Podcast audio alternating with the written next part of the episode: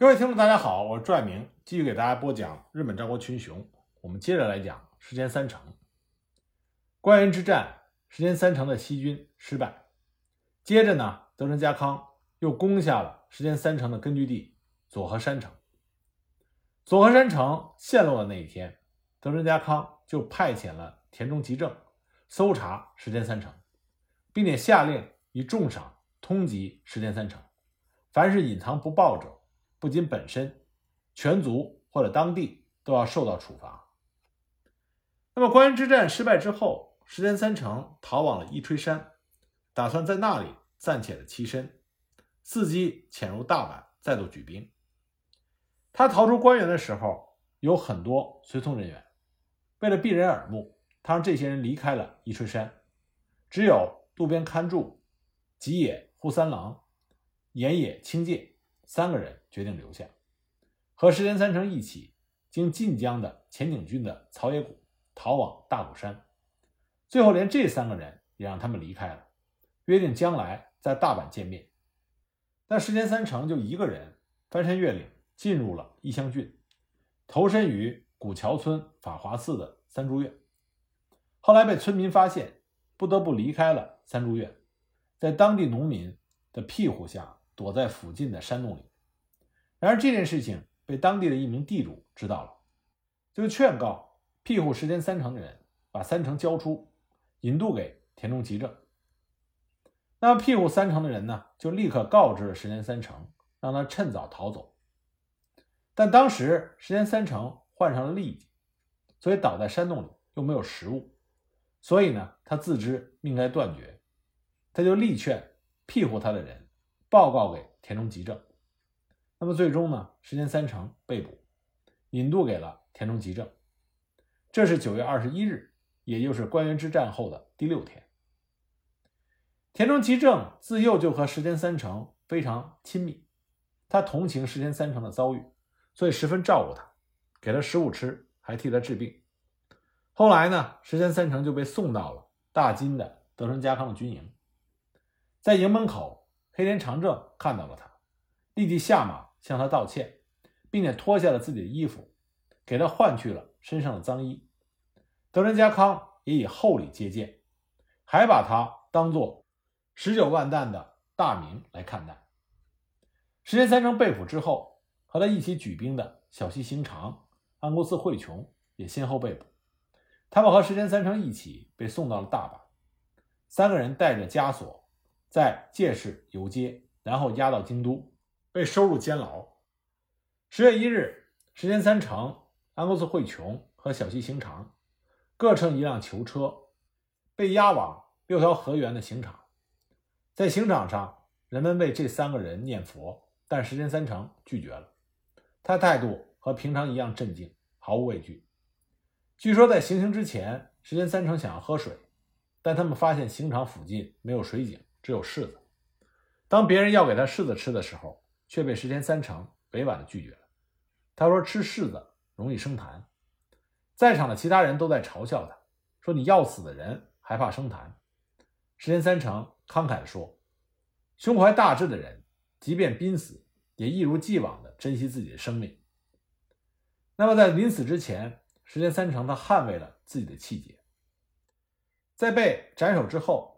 石田三成的手记和安沟寺惠琼、小西兴长自杀的长树正家一起被挂在了三条桥示众。石田三成的遗体被大德寺的元建国师收去，葬在了大德寺的三玄院里。石田三成他们几个人的死，也意味着终于丰臣家的文治派的大名从此没落。很多人认为石田三成他仅仅是个。出色的文臣而已。其实，秀吉夺取天下的每一场大的战役，几乎都离不开石田三成给予后勤、情报等方面的支持。如果没有三成出色的完成军需供应，提供准确的情报，很难想象秀吉会一帆风顺地夺取天下。很多人因为石田三成文官的形象，就忽略了他在秀吉统一天下过程中在军事上的贡献。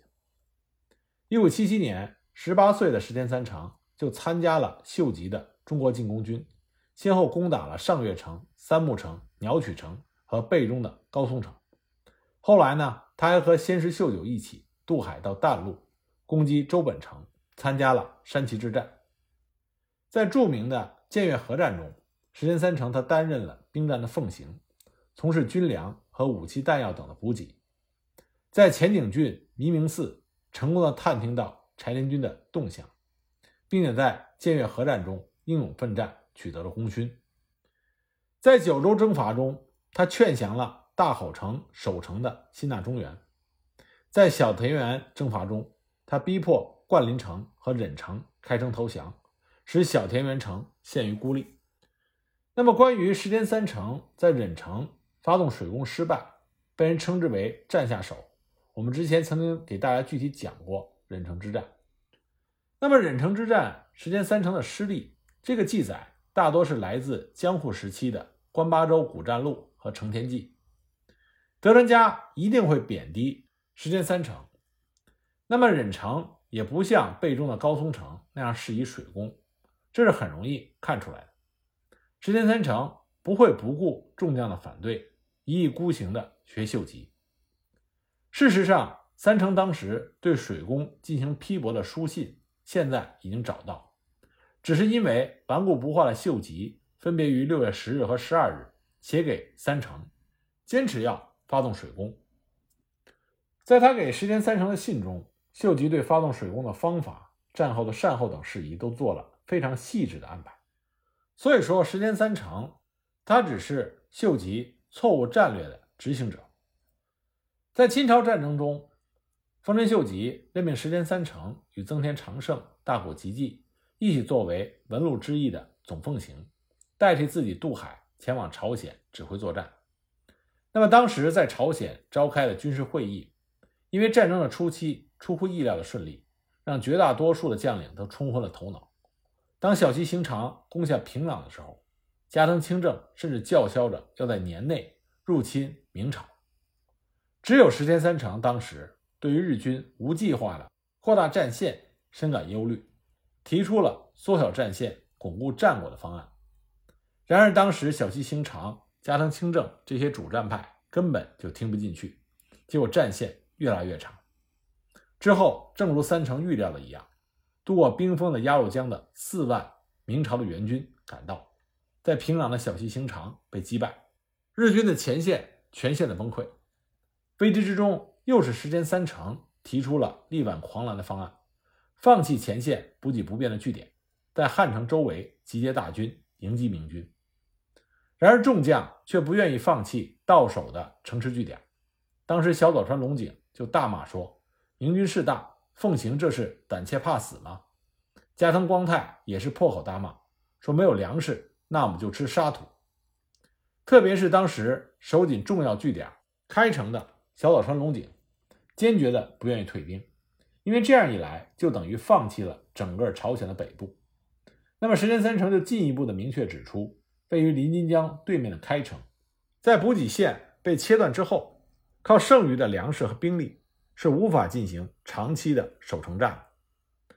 那么颇懂兵法的小早川龙井最终是听从了石田三成的意见。那么石田三成最终也成功的说服了众人，集结了军队。但也因此而得罪了不少人。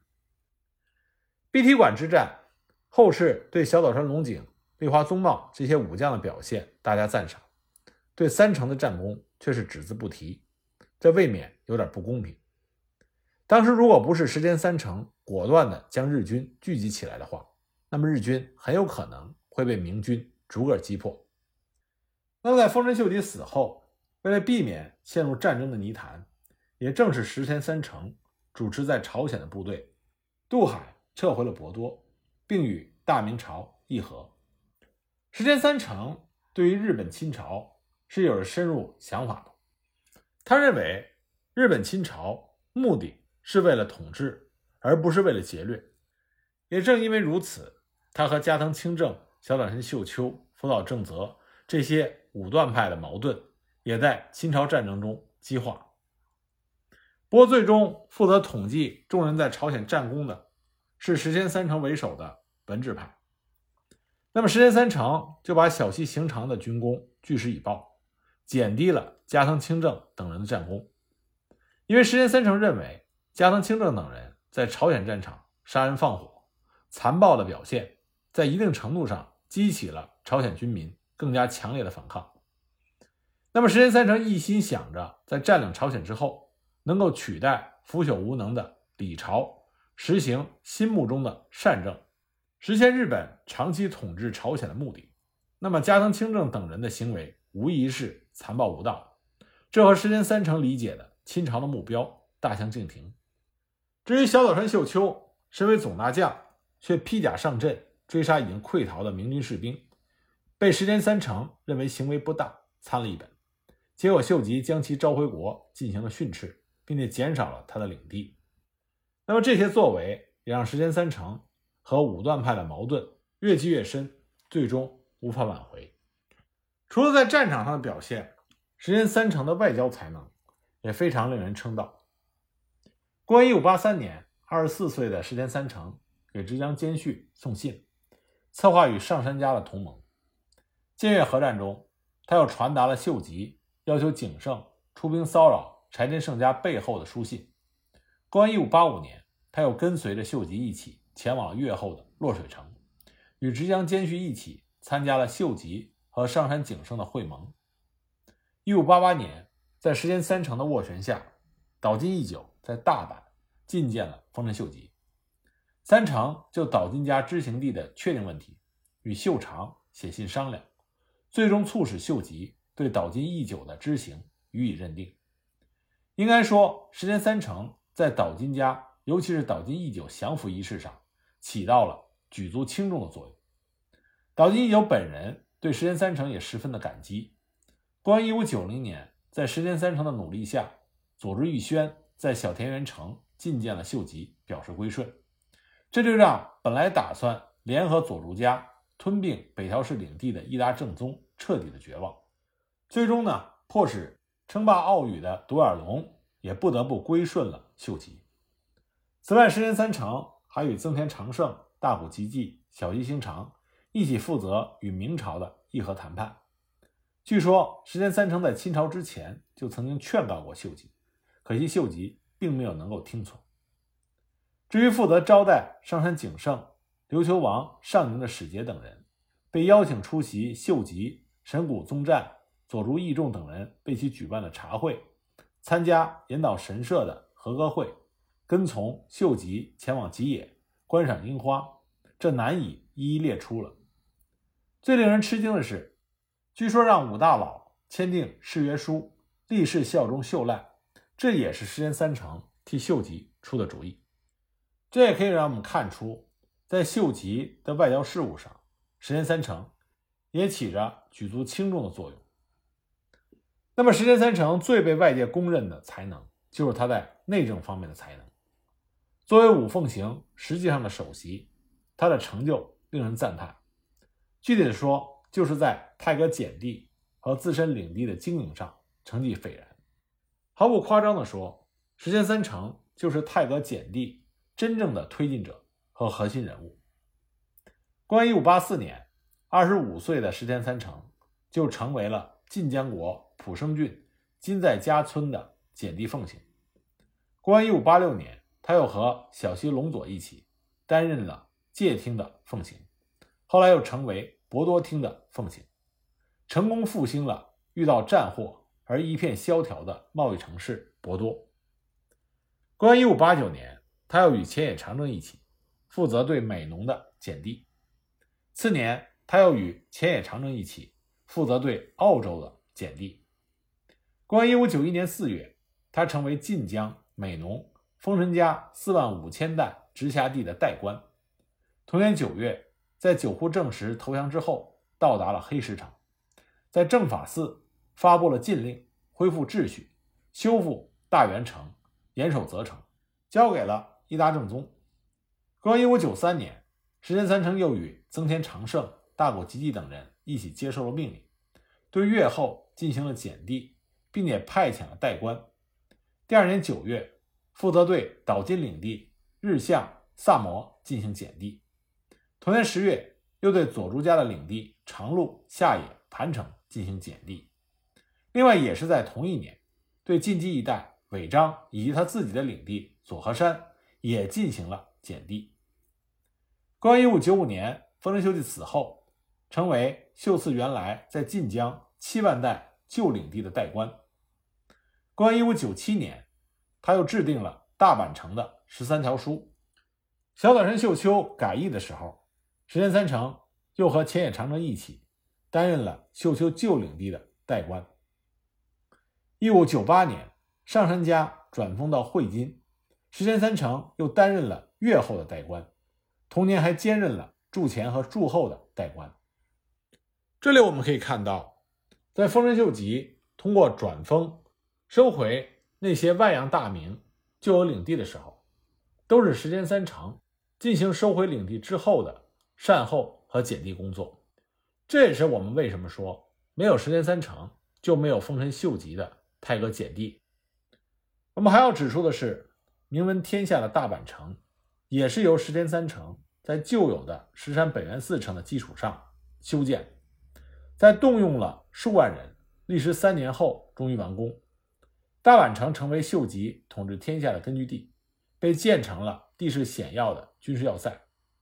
由巨石堆砌成的高大坚固的城墙，有的地方竟然高达十米，是当时日本城墙中最高的。这也造成了在大阪城之战的时候，德川家康不得不用和谈为幌子，才趁机填平了护城河，并且毁坏了城墙。所以战后德川家才会对。由秀吉下令，石田三成负责修筑的大阪城恨之入骨，用了十年时间，将秀吉建造的城池埋没在地下，修筑了全新的大阪城。